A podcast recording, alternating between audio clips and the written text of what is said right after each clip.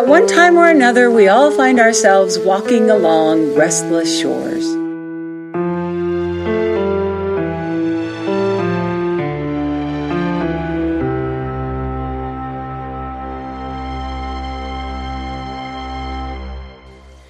Yet again, we are about to visit the bar Distractions. Lately, Dimitri seems to be preoccupied paying bills, keeping bill collectors at bay, you know, the little things. We now join Dimitri as he begins his day. Liquor bill, paid. Rent, paid. Food ordered for next month and last month's food bill, paid. I still don't know why someone contacted Uriah to loan me money to keep this place going. But I'll always be grateful to him. I can't imagine anyone in the Roop family being so generous as to give him money to lend to me. Especially after all the brouhaha. What with Cassandra's disappearance and the investigation of my bartender? Ugh, good riddance. I don't need that kind of scrutiny especially with drugs. Mm-mm. So, I wonder where the money came from. Well, welcome to Distractions. You're new here. What can I get you, friend? Give me a beer. Any special kind? In a dump like this, I can't imagine you'd have too many choices. Let me guess. There's a couple of Pilsners, one lager, some sissified, foofy, fruit flavored beer. Hmm, but that's popular with the girls. And maybe an Americanized, international beer. Am I right? Not sure where you get off acting like that in my place, but make a choice or leave. Just give me a draft and uh, I'll just. Here. Will there be anything else? Yeah. I'm actually here looking for your bartender, Tony. Why do you need to talk with him? Oh, just some business my boss needs to discuss with him.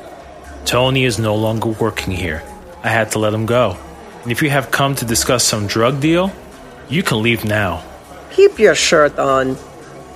I only need to pick up something he was holding for. V- oh, uh, my boss.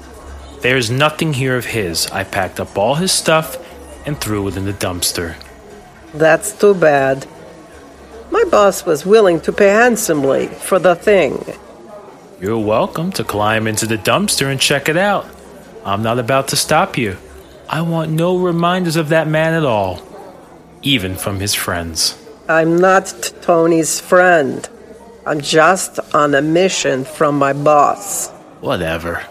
Don't you even want to know who my boss is? Not particularly, especially since he associates with known degenerates like Tony. I just got back on my feet. Don't really want to put this place in jeopardy. Ah, uh.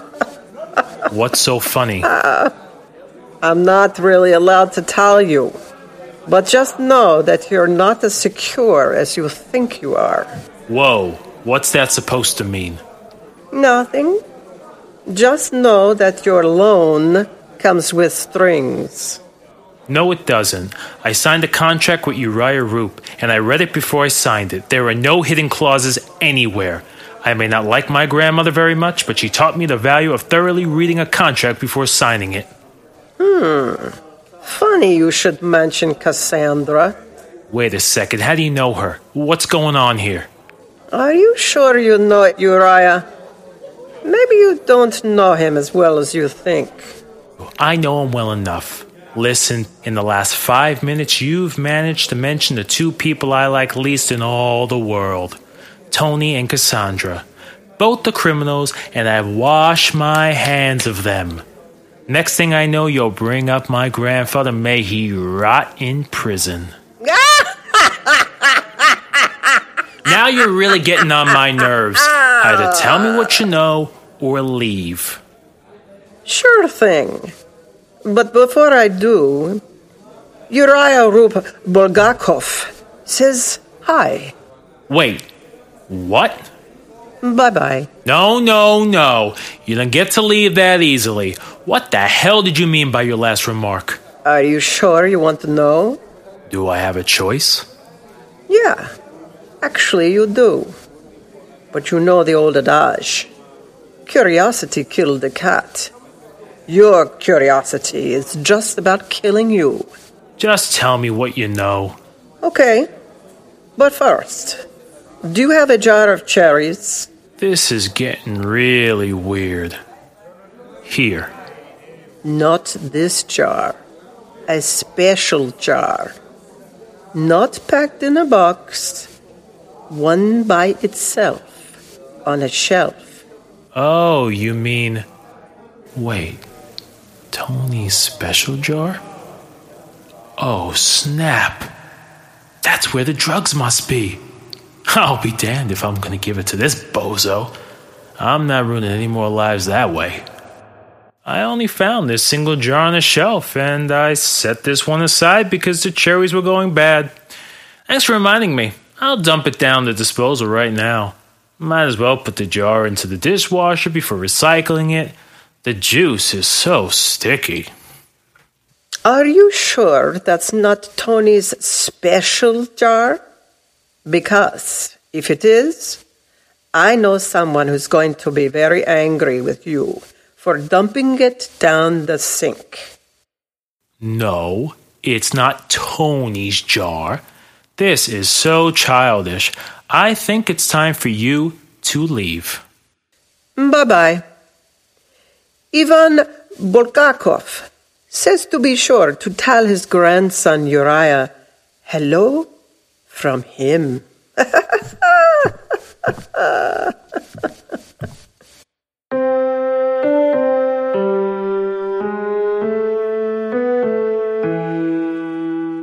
Miguel Rios has led quite a life. I'll bet no one has had his existence.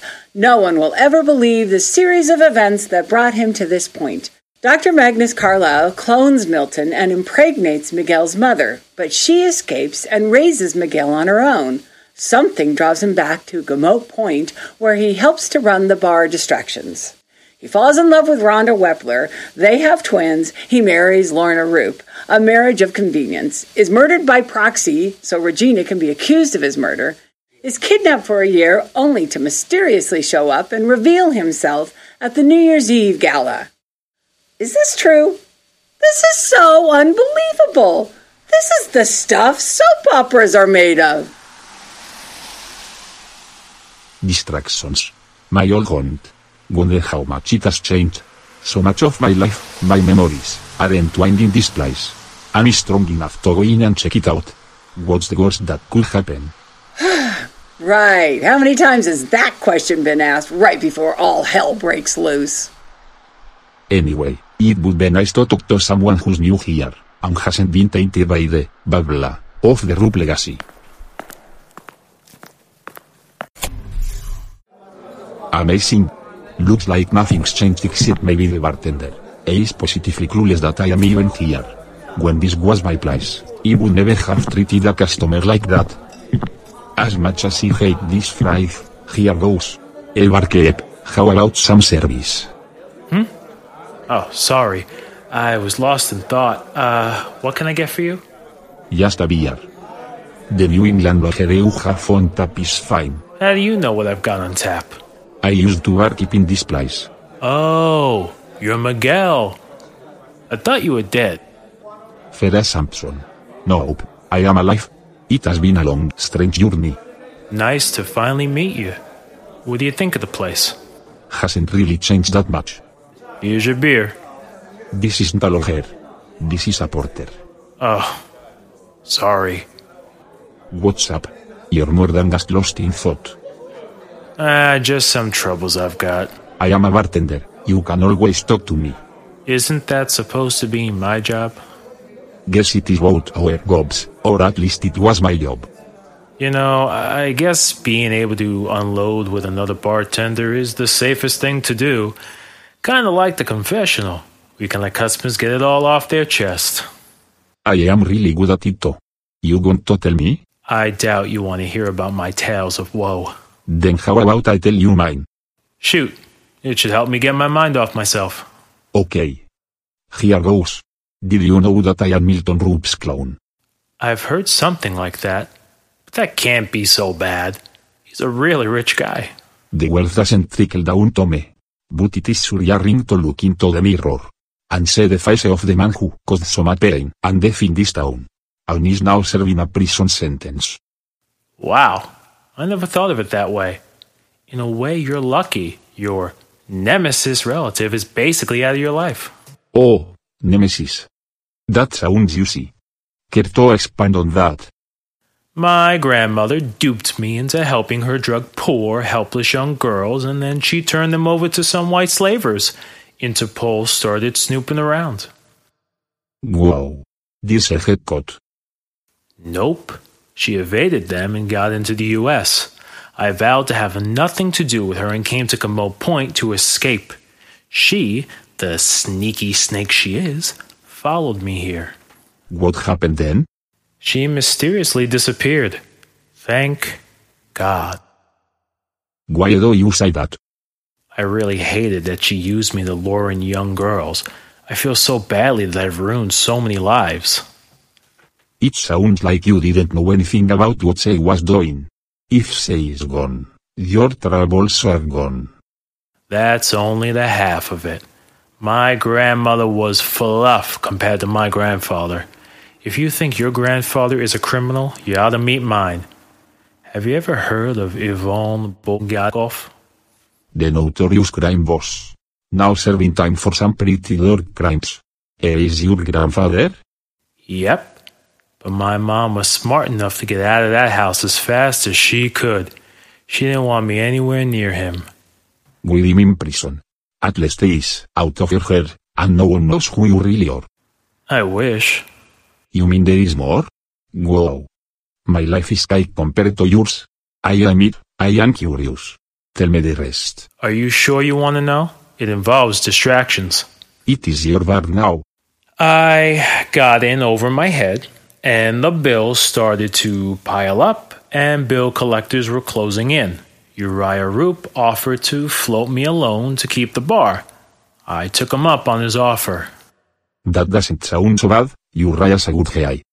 You would think so, right?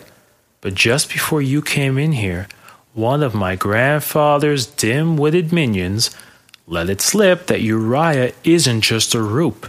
He's a Bulgakov. Yep. Found that out at a lake house. Huh? Long story. I will tell it to you sometime. Right now I am more interested in your story. All I know is that I've spent my life trying to get out from under my grandfather's thumb, and just like you, around every corner is a reminder that I'm caught in his fist. So, without the loan you lose distractions, but with the loan, organized by a seemingly trustworthy person, you're beholden to your grandfather. Sounds like the proverbial rock and hard place. Don't you just love that people who don't really know, except by reputation, have such a hold over our lives? Yeah, no kidding. Now that you know my tales of woe, still want to help? I don't know, but let me think on it. I do know a few people. We could start with a job. I can't in bar. Grandparents can't live with them, can't live without them, but Miguel might be onto something. Maybe there's a way for Miguel to influence Uriah now that Miguel and his family are living in the Roop penthouse. This episode of Restless Shores was written by me, Gene Phillips, and directed by Tom Hinton. Patrick Brancato is the voice of Dimitri Kassadine. Kathy Slack is the voice of Sasha Durakov. Restless Shores is a production of New Meadows Media and is intended for the non commercial use of listeners. All rights reserved. Until next time, stay restless.